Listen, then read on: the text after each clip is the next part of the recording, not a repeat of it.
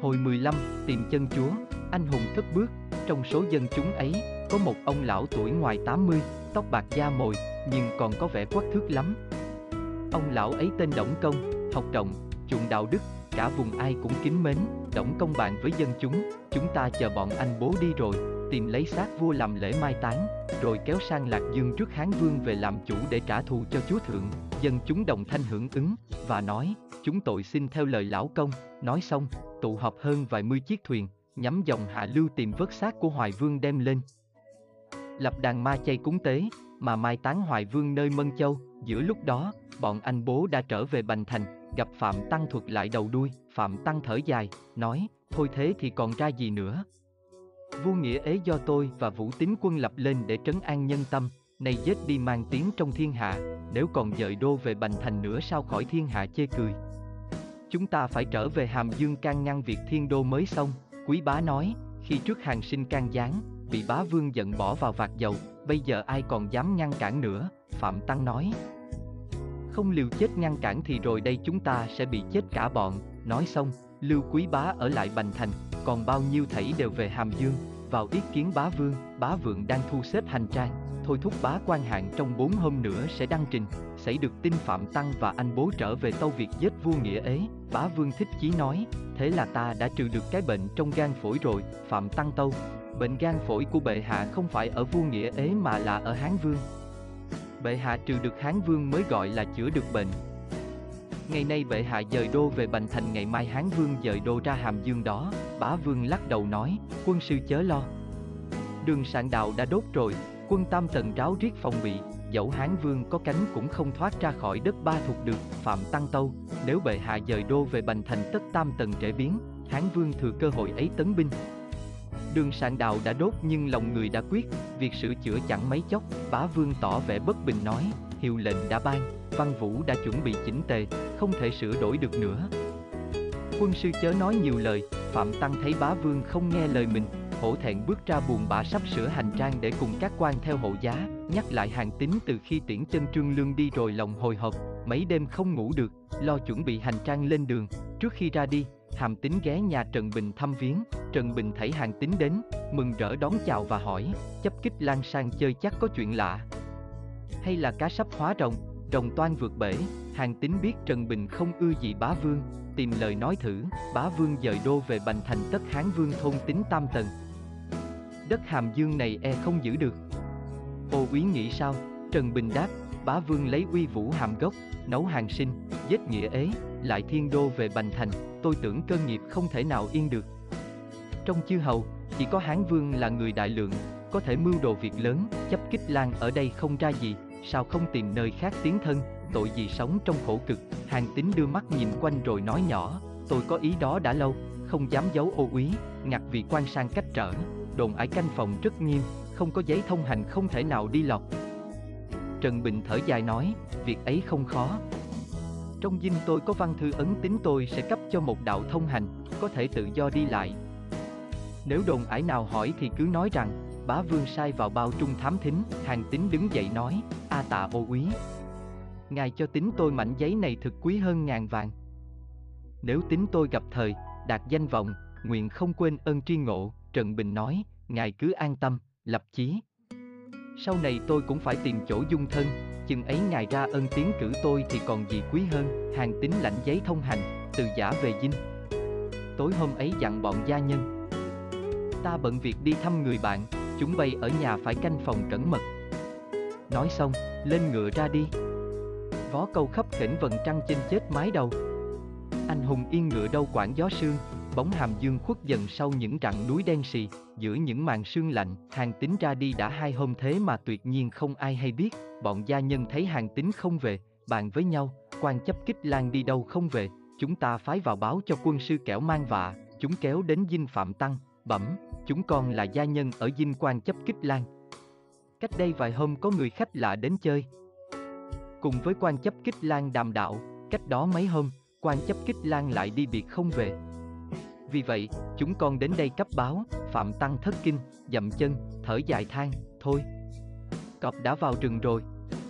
Ta còn mong gì mưu việc thiên hạ. Trước đây ta đã tâu xin bá vương một là dùng, hai là giết, thế mà bá vương không nghe, nay còn hối sao kịp, nói xong, vội vã vào triều, tâu với bá vương, hàng tính trốn rồi, bệ hạ phải cho người đuổi theo bắt lại, nếu không, nghiệp cả khó bền, bá vương giận dữ, vỗ án hét, ư a thất phu ấy lại dám bỏ ta mà đi ư.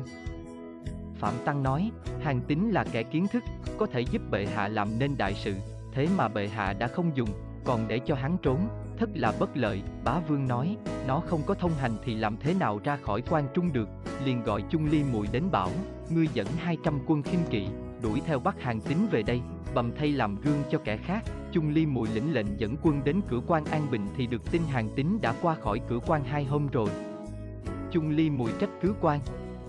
Tổng trấn quan tổng trấn nói, hàng tín hiện có văn thư, ấn tín rõ ràng. Nói là bá vương sai đi hội tam Tần bàn việc khẩn cấp. Tôi làm sao dám ngăn cản, Chung Ly Muội nói, bây giờ quan tổng trấn liệu có cách gì bắt hàng tín lại chăng? Quan tổng trấn lắc đầu, đáp, tướng quân khó mà theo kịp. Bây giờ chỉ có cách phi báo cho tam Tần mang quân truy mã, may ra mới bắt được, Chung Ly Muội nghe lời, phi hịch cho tam Tần khiến truy nã rất gấp, rồi trở về Hàm Dương tâu lại với bá vương, bá vương, nói, ứ a thất phu ấy, dẫu có đi đâu lại làm nên trò trống gì mà ta phải bận tâm, tức truyền lệnh cho bá quan văn võ sắp sửa xe ngựa thiên đô đến Bành Thành. Chỉ để TNMG công ở lại giữ Hàm Dương mà thôi, nhắc lại hàng tính từ khi thoát ra khỏi cửa An Bình, thẳng tới tản quan, đến một ngã ba kia đường chật hẹp, ngoằn ngoèo, liền dở bản đồ ra xem, tìm lối tắt vào bao TNMG, bỗng có một viên tiểu tướng tay cầm hỏa bài, xông ngựa tới hỏi, người kia, đi đâu? Có giấy thông hành chăng? Hàng tính xem qua, biết là người của Tam Tần, sai đi lùng bắt mình, liền giả cách nói, tôi họ Lý, hiện có việc sang bao trung, giấy thông hành có ghi rõ, nói xong, rút giấy thông hành trao cho viên tiểu tướng, viên tiểu tướng khúng núng dở ra xem. Hàng tính thừa cơ rút thanh bảo kiếm đeo trong lưng, chém phăng một nhát, tiểu tướng rơi đầu, hàng tính vội vã. Buồn cương thượng lộ, y chưa bao xa, lại có bốn tráng sĩ đuổi theo bắt. Hàng tính cũng theo cách ấy, cho mỗi người một nhát gươm đưa hồn về địa phủ. Đoạn, quay ngựa nhắm hướng Tây mà chạy. Chạy được một lúc hàng tín nghĩ thầm, ta vừa giết mấy tên hỏa bài của Tam Tần, nếu cứ đường này thẳng tiến, e họ đuổi theo bắt gặp, liền rẽ cương sang một con đường hẻm về hướng Tây Nam, con đường này chung quanh núi rừng mù mịt, suối reo, đá dựng. Không làm sao cưỡi ngựa được, con đường bị nghẽn, không còn lối nào sang đò trần thương được hàng tín buồn bã, lơ láo đứng nhìn bốn mặt, đâu đâu cũng rừng núi chập trùng, tình cờ gặp một tên phu, đang kẻo kẹt trên vai một gánh củi nặng, mò mẫm qua triền núi. Hàng tính mừng rỡ, hỏi vội, thưa lão trượng làm ơn chỉ dúng cho tiểu tử đường ra trần thương, lão tiều nghe hỏi, để gánh củi xuống, chỉ tay về phía trước, nói, cứ dắt ngựa băng rừng đi tới sang rặng núi đá bên kia đến rừng Tiểu Tùng. Y hết rừng ấy là đến khe Loan Thạch, trên khe có cầu đá. Đi khỏi cầu đá thì có núi Nga Mi, phải trèo qua núi ấy mới có lối đi, nhưng phải khó khăn lắm.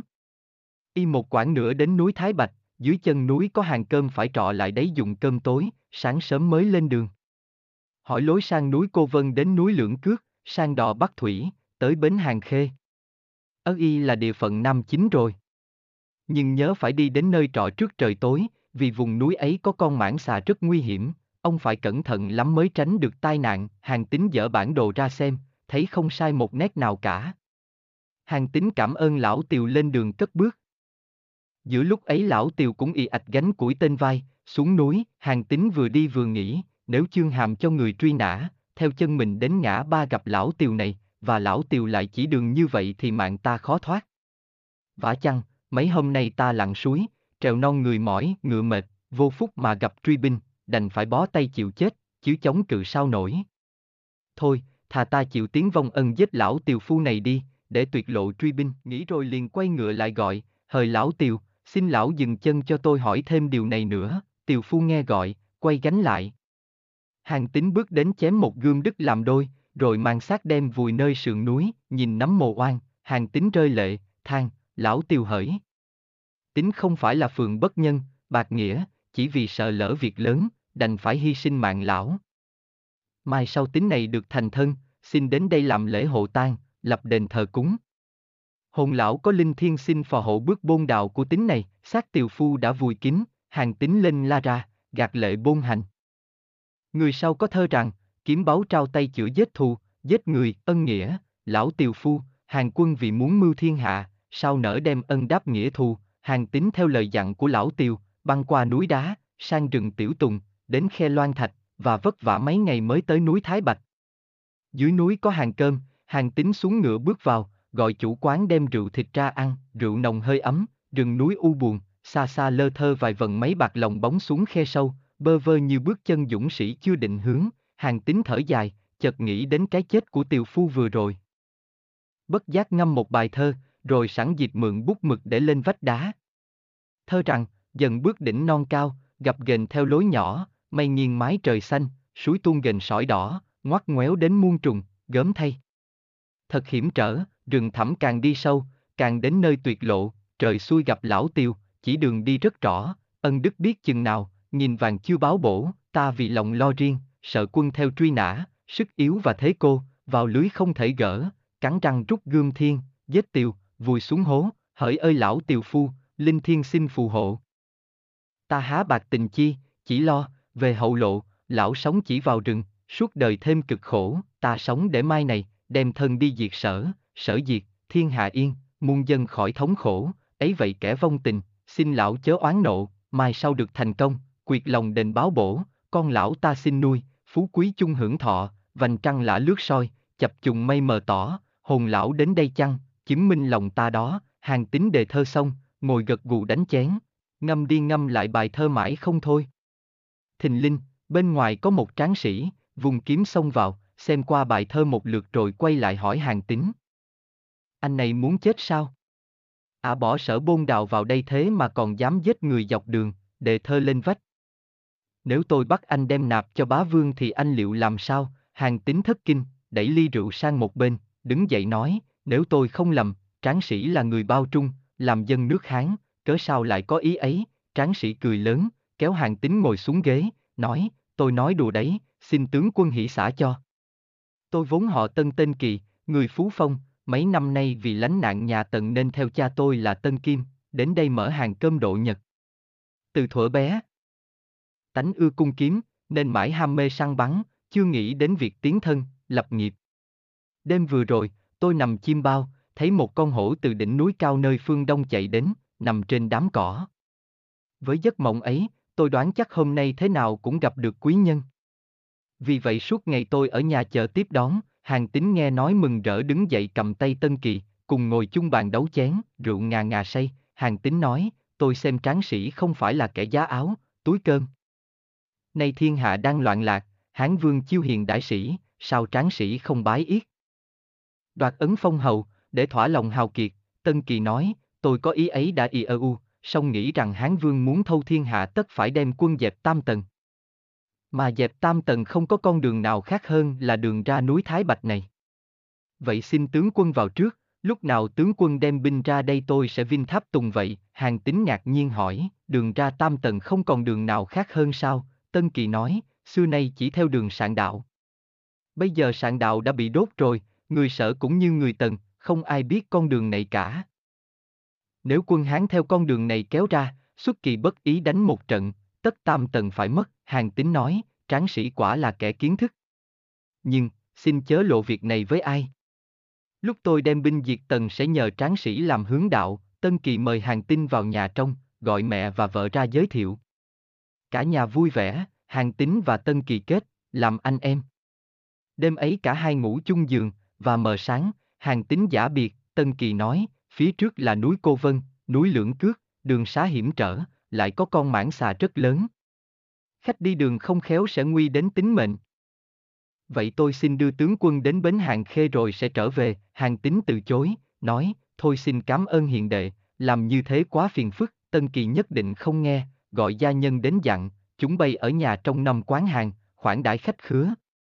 Ta đi tiễn hàng tướng quân vài hôm sẽ về, dứt lời, cầm một ngọn giáo, đeo một túi cung, theo hàng tính ra đi, không có gì vui vẻ hơn khi đường xa được người tri ngộ.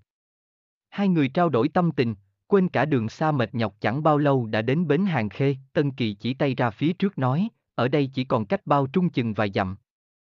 Vậy tiểu đệ xin trở bước, hàng tính bùi ngùi cầm tay nói, chúng ta hẹn ngày tái ngộ, và ngày ấy sẽ là ngày thanh gươm yên ngựa, đem sức tài thì thố giữa ba quân, xưa nay, những cảnh tương biệt bao giờ cũng đeo sầu, và có bệnh rịnh đến đâu cũng phải đến phút giây dứt bỏ, hàng tính lên ngựa ra roi, vó câu khấp khỉnh.